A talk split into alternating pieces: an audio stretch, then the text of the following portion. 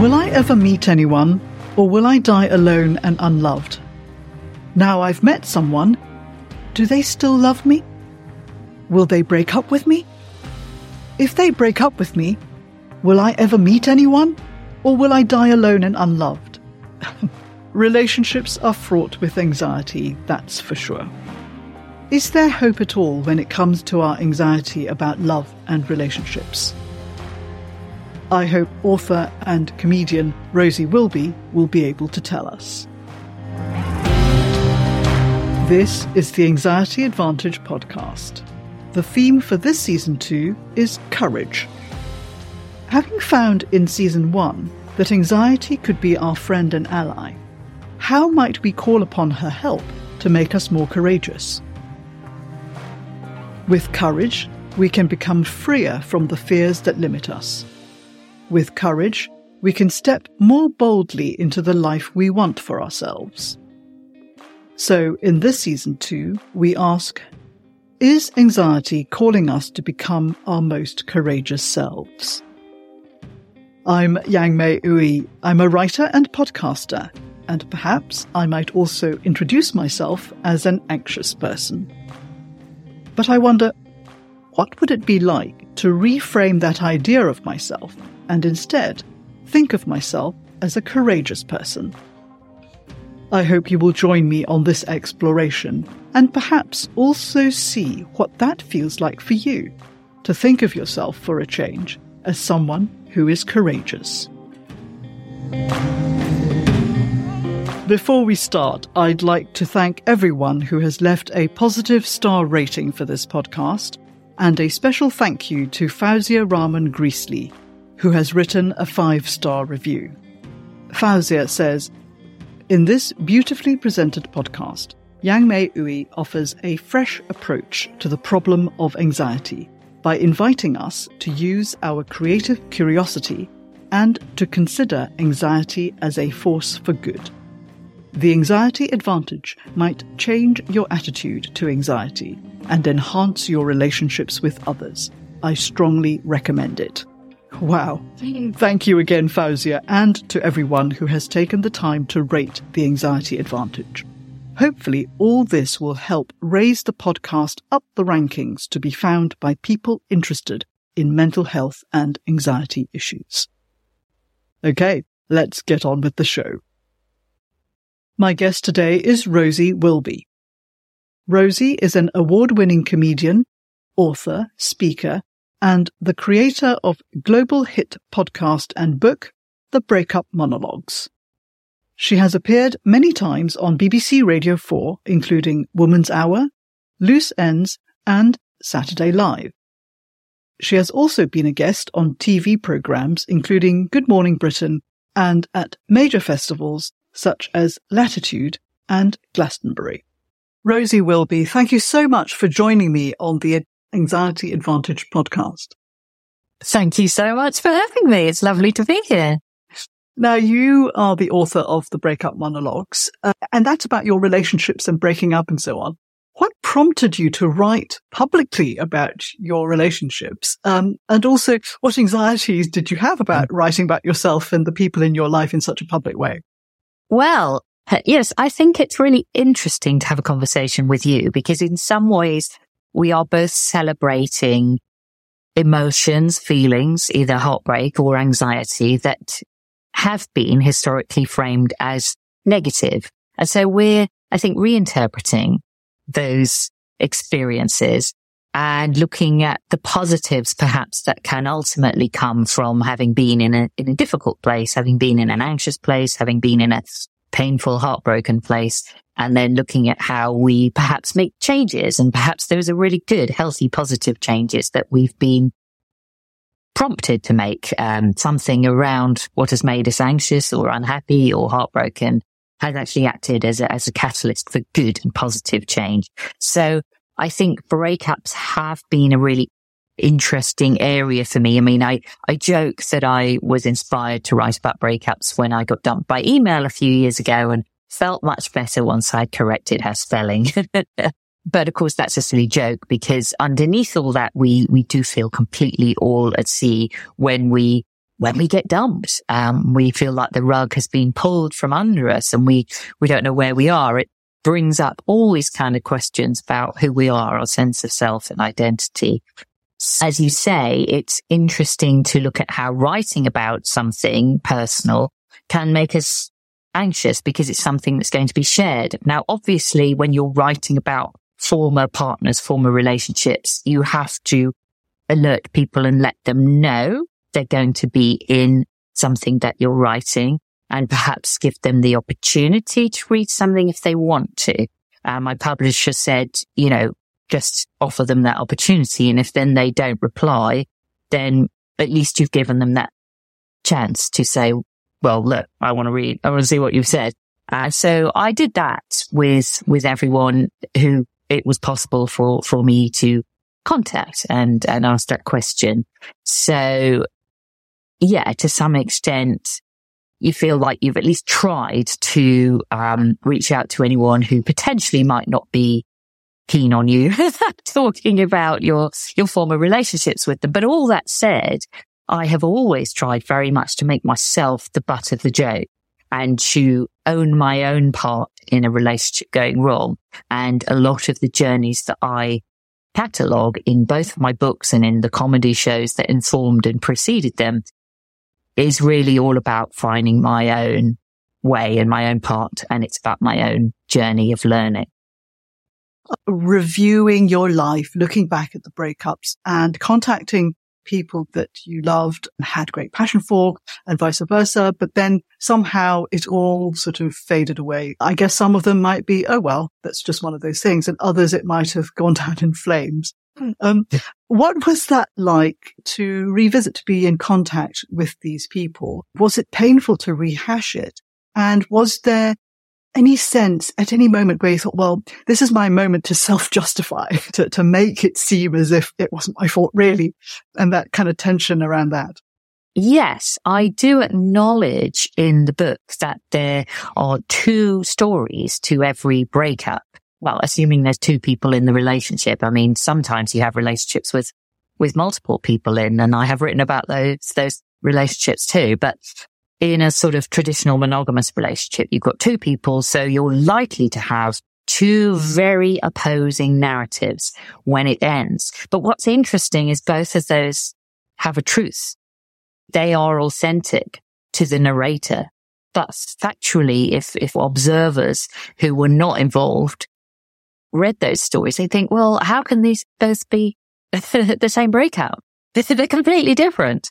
And I think over time, perhaps those narratives start to merge a bit as we start to understand our own part in those breakups. And I think that's why, to some extent, I've really worked a lot around the phrase tragedy plus time equals comedy. Because I think when you have left a distance and a space for reflection and thought, and perhaps in my case, real discussion and conversation and friendship with those ex-partners and spending time with them as friends and in a different kind of space emotionally and in a sort of post-romantic, post-relationship closeness, which can have its own kind of intimacy to it because you do understand each other in a certain kind of way. I've even run a business with one ex and, you know, there's something about having that history with someone and you really understand their strengths and weaknesses.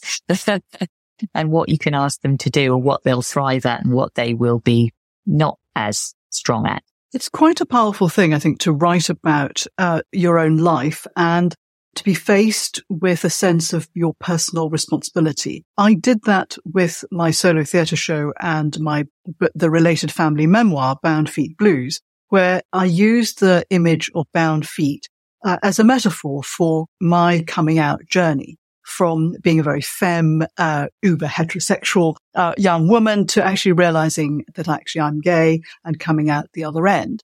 And until I sat down and thought about that, there was a little narrative in my young 20-something head. Oh, I can't get boyfriends. They're just so horrible. Boys are so horrible. They always break up with me. And then later on, looking back, it's thinking, well, actually, you know what? You had a big part in these relationships that when they worked and when they didn't work, and taking responsibility when you're writing it was quite maturing process. And it made me think about who I was, who I am, and that sense of actually, I have to step up. So if I can turn that over to you, what was it like to take ownership of your part in the breakups and in those relationships? Well, I think any amount of learning and healing from past trauma, past pain, can help you to make better choices about who you want to be going forwards and what type of person you want to have relationships with in the future. And so I now have a relationship with my wife. We got married this year. And so I guess the idea of the breakup monologues is that you can have lots of breakups and learn from them, and you can eventually figure out how to settle down if you've learnt from those breakups and, in inverted commas, those failed relationships, although I don't think any relationship that had happy times within it is in any way failed. I think it's great success if, in fact, you separate consciously and you're able to work things out together and remain in some way friends, or at least civil, and they're able to co-parent or, you know, still care about one another's families, or you're able to care for pets that you had in the relationship and decide, you know, consciously and compassionately who gets to keep the pets and where they'll be best placed. So I do think that it helps you to figure out what you want to do. And in my relationship with my wife, we are very honest and open and communicate about things that are bugging us, that we're not happy about, and we are able to argue and then heal from it. I mean, I think the really heated arguments, you know, they take a while to recover from, and you can have those nights even in a good relationship where you go and sleep in the spare room and you're, you know, subconsciously sort of packing your bags and thinking about your next step, you know, once you walked out the door in the morning. And then, of course, in the morning, they're quite sheepish and apologetic, and you are too, and you work it out. So I think we have developed a understanding that the relationship itself is rooted in love and trust and deep friendship and security, and that we will most likely work things out when there is a conflict. So I think because there's less fear attached and less, if you like, anxiety attached to whether the relationship will continue, and no one person has sort of assumed power or control, and no other person has sort of given the other person all the control. I mean, we might perhaps talk about attachment styles and how you can have what's known as an anxious or avoidant attachment style. We'll maybe talk a little bit more about the relationship psychology around those theories. But it's interesting how both my wife and I have had previous relationships where we have been more anxious because we somehow became disempowered in a relationship, whereas I think in this relationship we've been conscious to give each other space and some sense of agency. Let's pick up on the last point about previous relationships where perhaps you didn't fight a good fight. You fought bad fights, if you like, and the anxieties around that. And I wonder whether there's something around, if you're anxious and you're protective because you're anxious, actually you have two protective people and you've got two knights jousting in full armor, as opposed to not being so anxious and putting your armor down and going to the vulnerable space. And actually that takes courage, that takes trust. Oh, yes, it definitely does. I think it really interested me to write about these sort of attachment styles and anxious and avoidant attachment styles, and how classically we often see an anxious person being somehow drawn to an avoidant person who's perhaps going to fulfill their very worst fears that they are going to be abandoned. You know, this person who is a bit non-committal might seem hugely appealing because perhaps they tap into those childhood traumas and memories of a parent who maybe left the family home or, you know, you felt in some way abandoned by. So I think all kinds of childhood memories or early relationships or experiences at school, which that was definitely a difficult space for me, these can inform our early relationships as we're trying to find our way. And yeah, that's right. We can become very protective of our own narratives and our own, this is why I'm right. Why can't you see it? Why can't you understand? And it can be very difficult to understand someone else's perspective and point of view. And in the relationship that I have spoken about a great deal, because that was the relationship in which I was at my most anxious.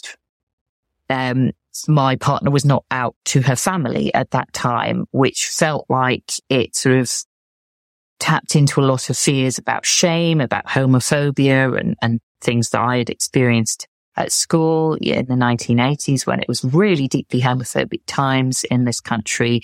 Although, I would, as a comedian, always find the sort of dark humor in those moments, and how she had once tried to tell me that her parents had quite enjoyed the film Brokeback Mountain, which I thought was maybe not giving the best sense, the most positive sense of how same-sex relationships would turn out.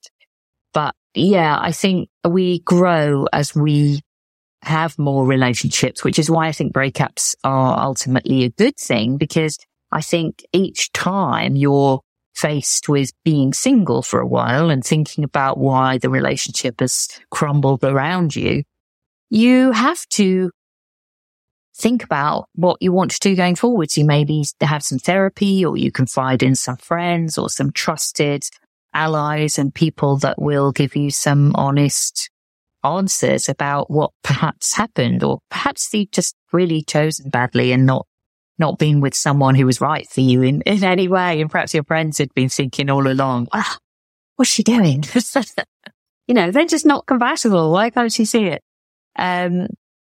So I think it just forces that time of reflection. And I sometimes get suspicious of those people who met as childhood sweethearts and stay together forever and ever. Because I think, where's your learning? Because so much of that has to happen, surely, in those times when you're single and you're thinking about what you want. And I mean, the strange world of dating now with all the apps, that fosters a certain sense of anxiety.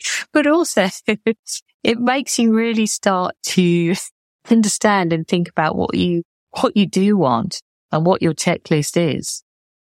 Yes, I think, again, many layers there, because the general normal world, and I put that in inverted commas, is, a heterosexual model. You get married, you have children, you get the Volvo and the dog.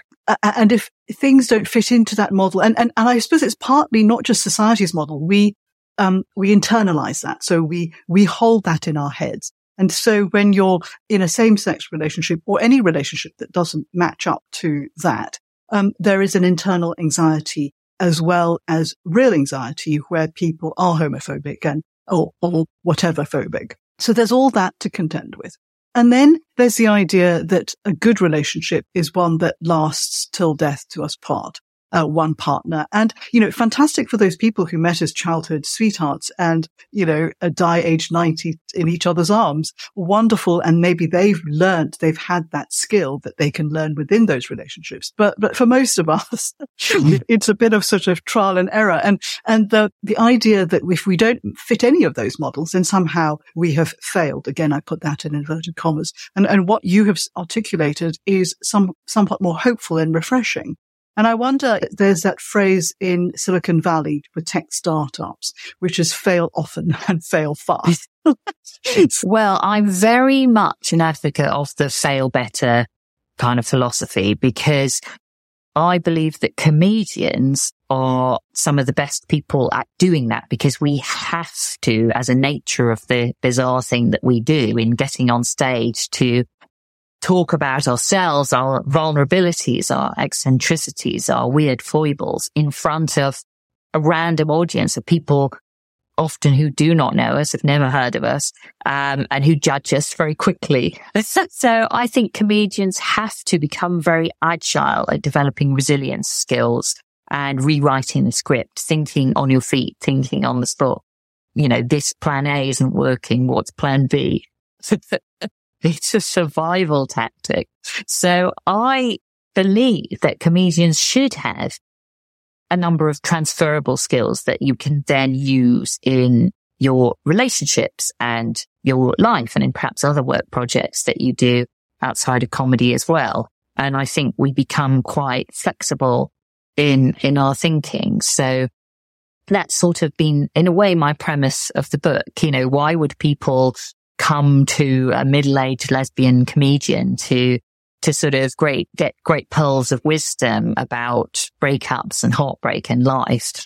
And you know, I think that as a comedian, I've had to think about rewriting the script and reinvention many, many times. And also as a lesbian, because, well, as we've touched on, sort of faced homophobia, but also lesbians are the world champions of breakups. Don't know if you know this, and we tend to have more breakups than anyone else in a lifetime. So I believe we've developed skills in doing it more consciously and amicably than anyone else. We pioneered conscious uncoupling long before Gwyneth Paltrow.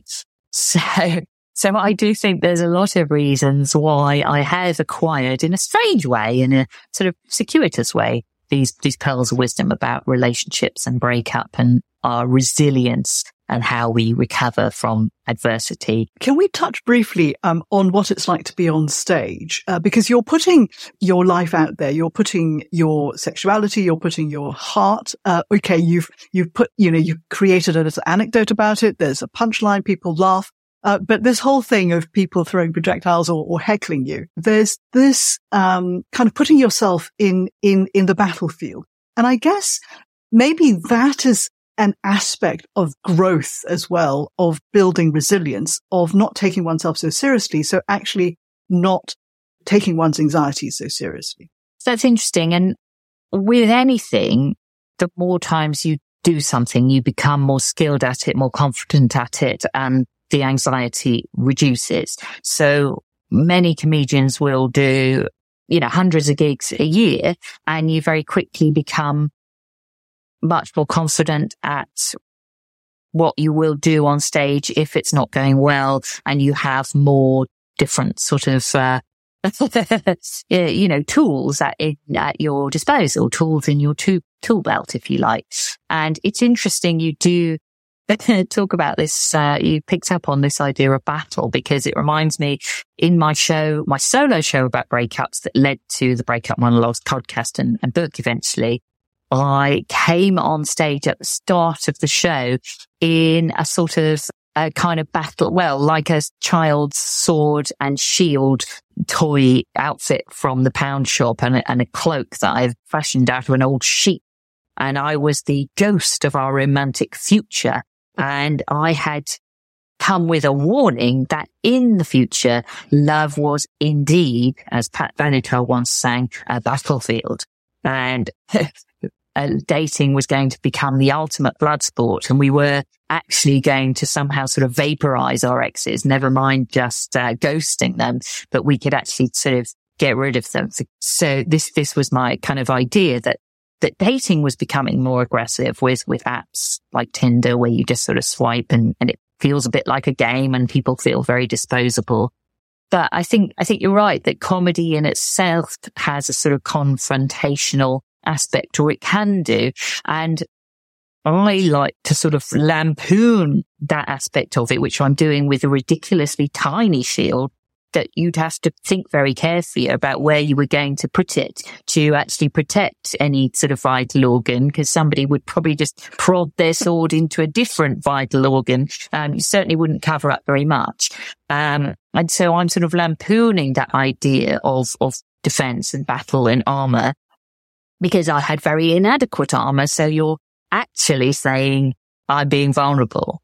After my breakup of a long-term relationship, I signed up. It was a January thing. I got to do something, you know, different in January. So I signed up for a stand-up comedy course with Fran Bush through Hoopla.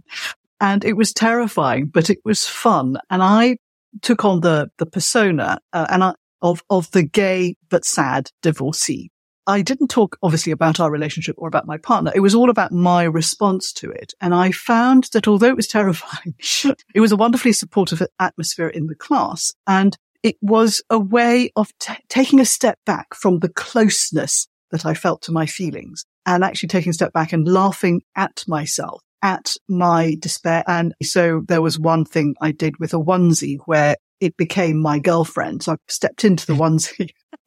It was like this onesie, my new girlfriend, and I will never be parted because it's the onesie. It was all very silly, but very empowering, because it put it out there and it separated the pain into this joke. And it was a joke against myself. So I think there's something about sort of laughing at ourselves that's very powerful. That's really interesting, because laughing, are we laughing with? Are we laughing at? Because I quote at the beginning of my book, I quote briefly from a lecture that the philosopher Lucy O'Brien gave at a comedy and philosophy conference I was invited to speak at by the University of Kent in Canterbury. And she was interested in whether comedians are sort of committing an act of self-harm by putting themselves on the stage and sort of saying, oh, you know, look at me, look at this failure, look at this schmuck. And you're inviting the audience to go, oh, yeah, look at you, you're, you know, rubbish. But in some sense, is there some act of reclamation, because you're saying, well, this was the old me. Look at what I did before, you know, but I can laugh with you at the old me, because look at me now, you know, this successful comedian. But is it actually a zero-sum game, because the person that you're laughing at is still you, even if it's an old version of you? And actually what's really interesting to me is when you're talking about traumatic things, if you can talk about them in an environment where you feel supported, where you've actually made this experience funny to an audience, or relatable or connectable to an audience, and they are responding to you in a really positive way, your memory of the trauma then becomes reprogrammed and rewired and less traumatic.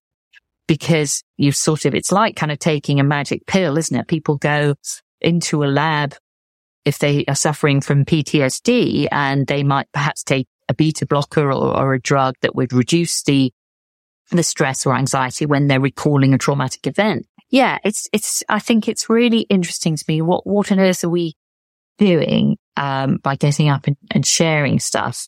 But equally, it's a brilliant way of processing.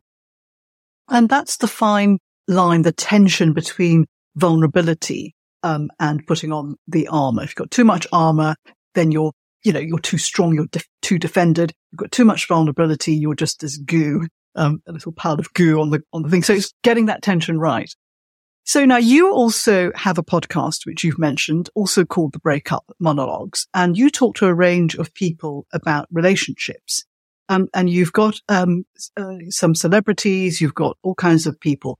What are some of the common anxieties that you have found with your guests in terms of the anxieties within their relationships and the breakups that they've experienced and that they talk to you about on the podcast?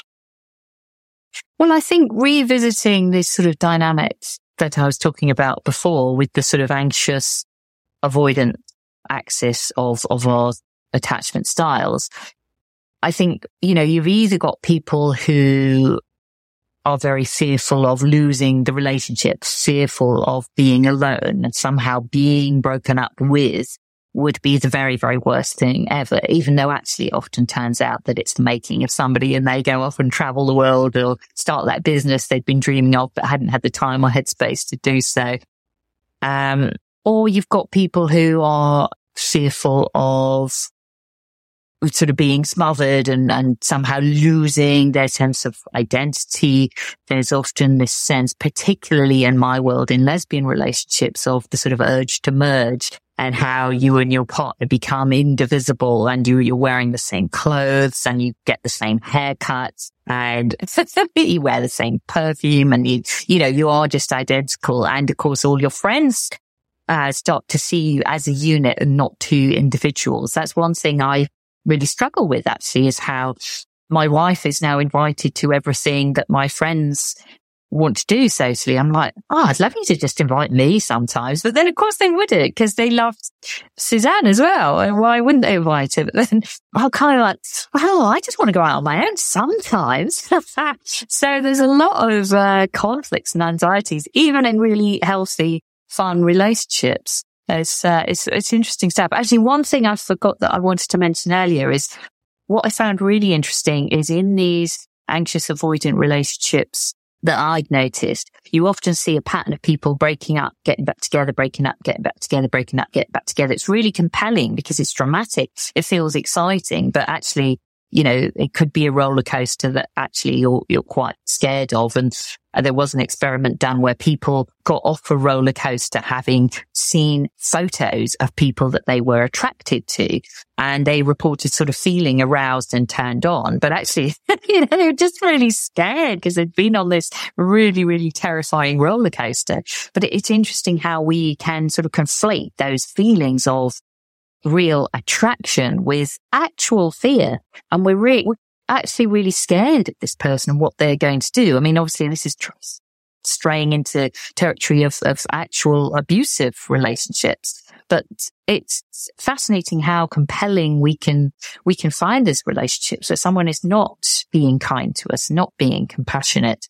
And one metaphor I found interesting was I read that a relationship where people continually break up, get back together, break up, get back together. Each time they get back together, the relationship tends to deteriorate in quality. So it's a bit like when you open up a JPEG file at many, many, many, many, many, many, many, many times. And each time it deteriorates slightly in quality. Yeah, because we're just always craving how it felt at the beginning, and you can never really get back to that.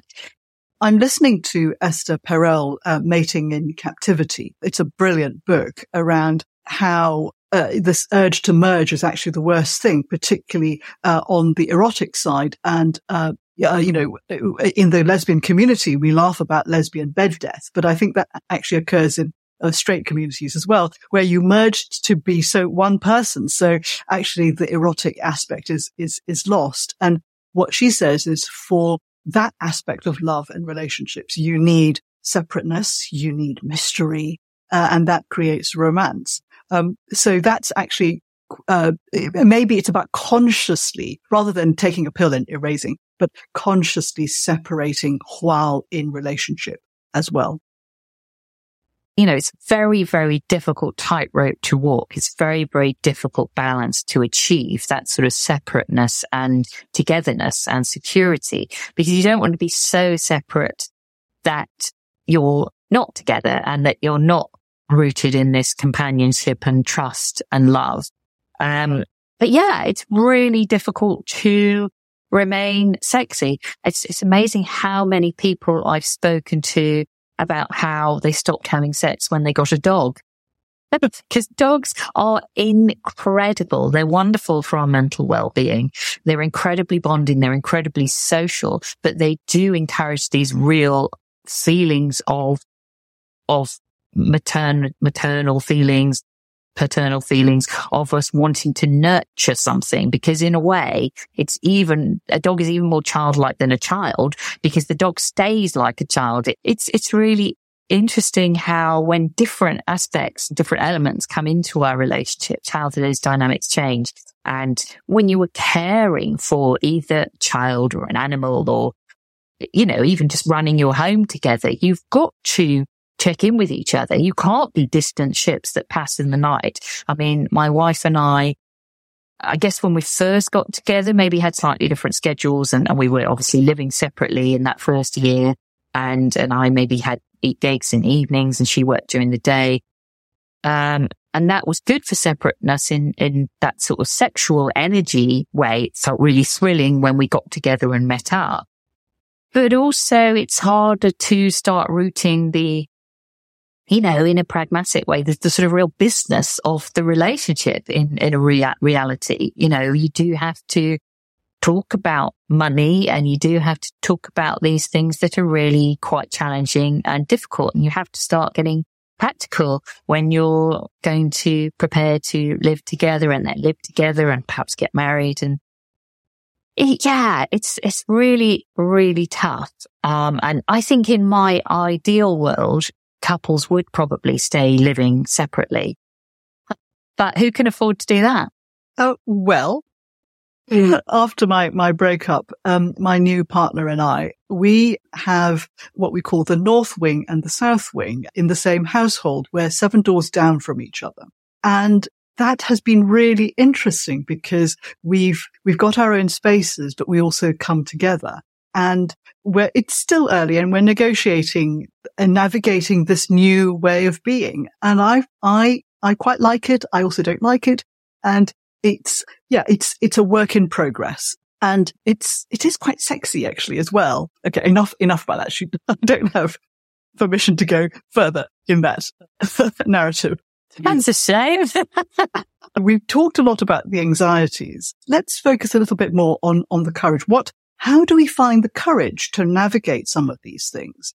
And I suppose just to stay with my little bit of the story, which is, I suppose I needed the courage to reframe what I wanted with my life at the end of the last relationship and to take away from that good memories and a respect for what we had and for my previous partner, and then to come to this new relationship and to try to be as open as I can to a new version of it. Because I had in my mind that old story of, we lived together in the same house and happily ever after. But this is a different situation. And as I said, I'm not entirely happy because I've got that vision in my head. But actually, who does that vision serve? If in fact, in reality, we're happy, that's the result. That's the outcome. That is the great thing. So, this story that is just a fantasy I've internalized, how useful is that? I think for me, it's all about losing the fear attached to a breakup, losing the fear attached to being alone. And interestingly, I now really celebrate alone time because now it's sort of rarer. And, we have got I was going to say a house full of pets. We've got a dog and a cat. And for a while we had another cat, but it did feel a little bit chaotic at times. So now I really, really value that alone time. And I think in many past relationships, I was wrong in thinking that ending would be a terrible thing. I think we're actually quite strong and resilient, and being single can be a wonderful time, which can be celebrated in its own right. And I think culturally, we celebrate that more now than we used to. We used to be very stigmatized about single women, in particular, single women of a certain age and how desperate they must be to find a partner. And we had these terrible words like spinster, which is of course still around, but I think we're now more, certainly if you look at some of the social media platforms and women kind of celebrating singledom and being quite triumphant after their divorce and losing weight or getting fit or, buying amazing new dresses that they want to sort of show off on Instagram. And I do think that it's all about losing that fear and changing the narrative and almost having a narrative that is about you as a person, both in and out of the relationship, and having a solid enough narrative as you that it wouldn't necessarily be completely altered and blown off course into a different direction. If you were to become single, you would still have your goals as a human being and as a comedian or author or all the other things that you are. But perhaps it's about having your own path and purpose that is not going to be always completely upended by your partner being in a mood one day. I also love the book Alonement by Francesca Spector, I believe. It's something that I'm really implementing in my life. Although I'm in a relationship, I have specific time that I do my own thing, and I call it my alonement time after her book. And what has been quite funny is, I think what you said about your friends, there's one friend who keeps saying, when am I going to meet blah, blah, my partner? why are you hiding her from us? And it's not, I'm hiding her. It's more that this, you know, you're my friend and they've met, but this is my time and this is what I'm going to be doing. And I'm off often for weekends. I'm away, you know, for a week's holiday with other friends. And I think that is just so valuable and so fun, because this idea that one person can fulfill everything for you. I think I misunderstood that or misinterpreted what, you know, a life partner is in the past. And actually this is, very, refreshing for me, I feel in my current situation. Well, it's not surprising that you misinterpreted that and that I did too, because we were fed so many messages about the fact that a life partner would be everything to you. We see it all the time in films, and we hear it all the time in love songs, and how somebody is everything, which of course just cannot be true. And it's not healthy if we try to implement that narrative. We try to make somebody our everything. Well, that's just too much pressure. And so you've mentioned your wife and getting married. Did you have any anxieties around making such a big life commitment that this is, sorry to go back to old views, the one that you want to commit your life to with? Definitely, for both of us, I think. And it's no accident that some of our fiercest arguments happened in the period between being engaged and being married, and things have settled and calmed a lot now since we said I do, and we got those lovely rings on our fingers, and I look at it and feel a real joy. But yeah, we both had our moments in the probably weeks, months leading up to it of thinking, oh God, we're making a terrible mistake. I think you have to question it. You can't just go completely blindly into it. You have to weigh up, you know, how happy you are with this person, the good things that they do for you and make you feel, and against the things that actually are difficult and that are not as compatible. And the fact that my wife and I, we have quite different tastes in some of the more superficial things like music or films, but it can be annoying, you know, when we're thinking about what film we want to watch. And she'll say, oh God, I'm not going to be able to go and see the new James Bond with you. I'll have to go with my mum. Because I'm, you know, more of an art house film snob, you know, I'm more into all the things with subtitles and, you know, so I won't go and see like the big action blockbuster or whatever. And of course then you have to kind of compromise. But I do think we have those deeper values about just how you are in the world and how compassionate you are and how you sort of think about other people and treat other people, or, you know, how you think about the world in a more kind of global sense, and, you know, whether you voted the same way on an issue like Brexit, which I think says a whole lot about a person. And it's interestingly, divorce rates went up after that referendum. I like what you say about it's important to feel anxious or to have anxiety around these big decisions, because it makes you pause and think and assess and talk together.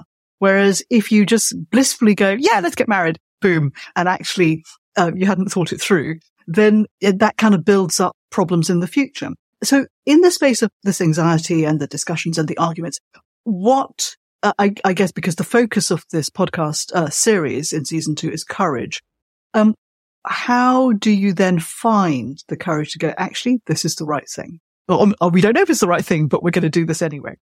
Yeah, well, I think it's certainly the right thing for now. And I think even if you enter into a marriage, and I know some people won't agree with this, I think you have to also understand that it may end. It might end. You know, we might get divorced, and I wouldn't see that as a terrible failure. I mean, hopefully that wouldn't happen for a long, long time, but things happen, you know. So I think you have to be open to all possibilities. And I think you also can, if you can talk very honestly and openly, you can put practical things in place as well. For example, a lot of our anxieties, or particularly my anxieties, both of our anxieties were around money, which is something that has not come up as a big issue in my relationships before, because in most of my relationships before, nobody had any money. We were both kind of starving, poor artists trying to freelance our way through the world. Whereas now I have a wife who does earn more than me and who has got a lovely house in South London, and So there was insecurity on my part in terms of sort of feeling inferior. How do I contribute and so on? What role am I playing? And if I'm sort of contributing to the mortgage, what does that mean exactly? We haven't got any agreement in place about, if it does go wrong, Suzanne keeps the house and I'd just be booted out on the street. Whereas her anxiety was, would I, if we ever broke up, sort of expect that I get half of everything and I'm sort of going to be this terrible gold digger? And they're the sort of worst case feelings and thoughts that were in both of our minds. But I have to confess, those have both gone through our minds. And so money became this quite difficult flashpoint, this difficult issue. And so I think what we've done now is, we obviously put some things down on paper, which helped both of us and helped us feel more secure. But also what we've been able to do is, because I can't afford, or it's very difficult for me as a freelance performer and artist and comedian and writer, to buy property in London. But Suzanne helped me to purchase a little flat that we bought down by the sea in Margate. In this beautiful, it's in the old Royal Sea Bathing Hospital, where people would go and take the waters of the sea to be healed and restored. And it's a wonderful space. And so with her name on the mortgage, I was able to get a mortgage, but I'm effectively paying for it and I effectively own that flat. And so we can use it as a lovely weekend retreat, but also let it out to friends for weekends and holidays and things like that. So that sort of immediately helps me to feel like I have a sort of foothold on that elusive property ladder, which I never thought was possible for me. And so that allays some of my fears, but it also allays some of Suzanne's fears that we're going to have this fierce battle over the house if we got divorced, which we're not, as I say, not planning to do.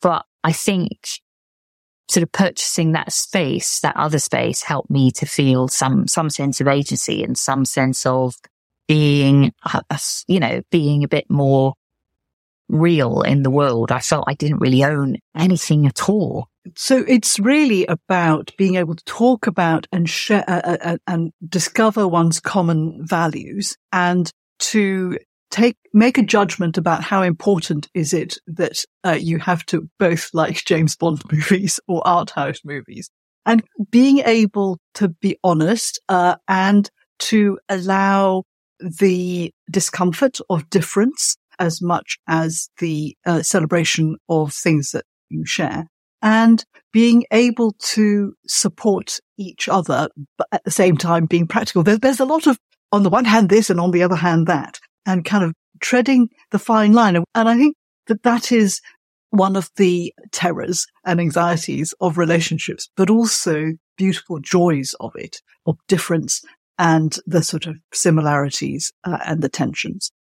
Yes, absolutely. We're all navigating and balancing on fine high wires, aren't we? But tiptoeing cautiously through the minefield of love. But We've got to give it a go. My guest today was Rosie Wilby. You can find links to some of the things we talked about on the show notes page, where there are also photos and credits.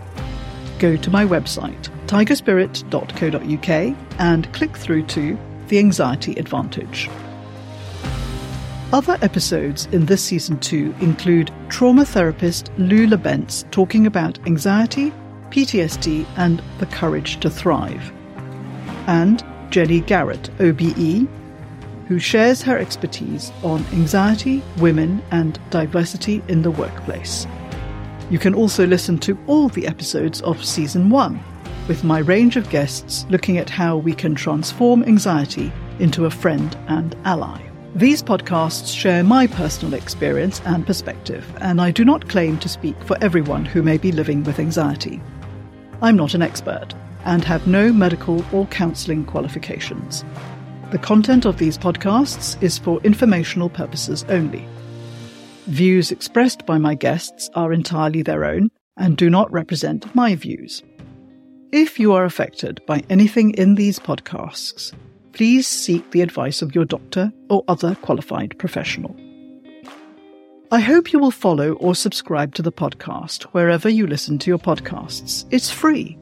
New episodes will then pop into your pod listening app as soon as they are published. Also, if you have enjoyed this episode or the podcast generally, I hope you will leave me a lovely review on your podcast listening app or simply give the podcast a positive star rating. That will tell the algorithm elves that this is a podcast worth listening to, and hopefully that will help other anxious or courageous people find the Anxiety Advantage. Or please do share this podcast with your friends by email, WhatsApp, or wherever you share stuff. It would be fantastic, don't you think, if more people could find out that they are courageous types rather than anxious types. I'm Yang-May Ooi. The website link again is tigerspirit.co.uk, and please then click through to The Anxiety Advantage. You can find me on Twitter, Facebook and Instagram, where I am at tigerspirit.uk. Or you can simply Google the podcast, The Anxiety Advantage, and my name, Yang-May Ooi. Thank you for listening, and see you again soon.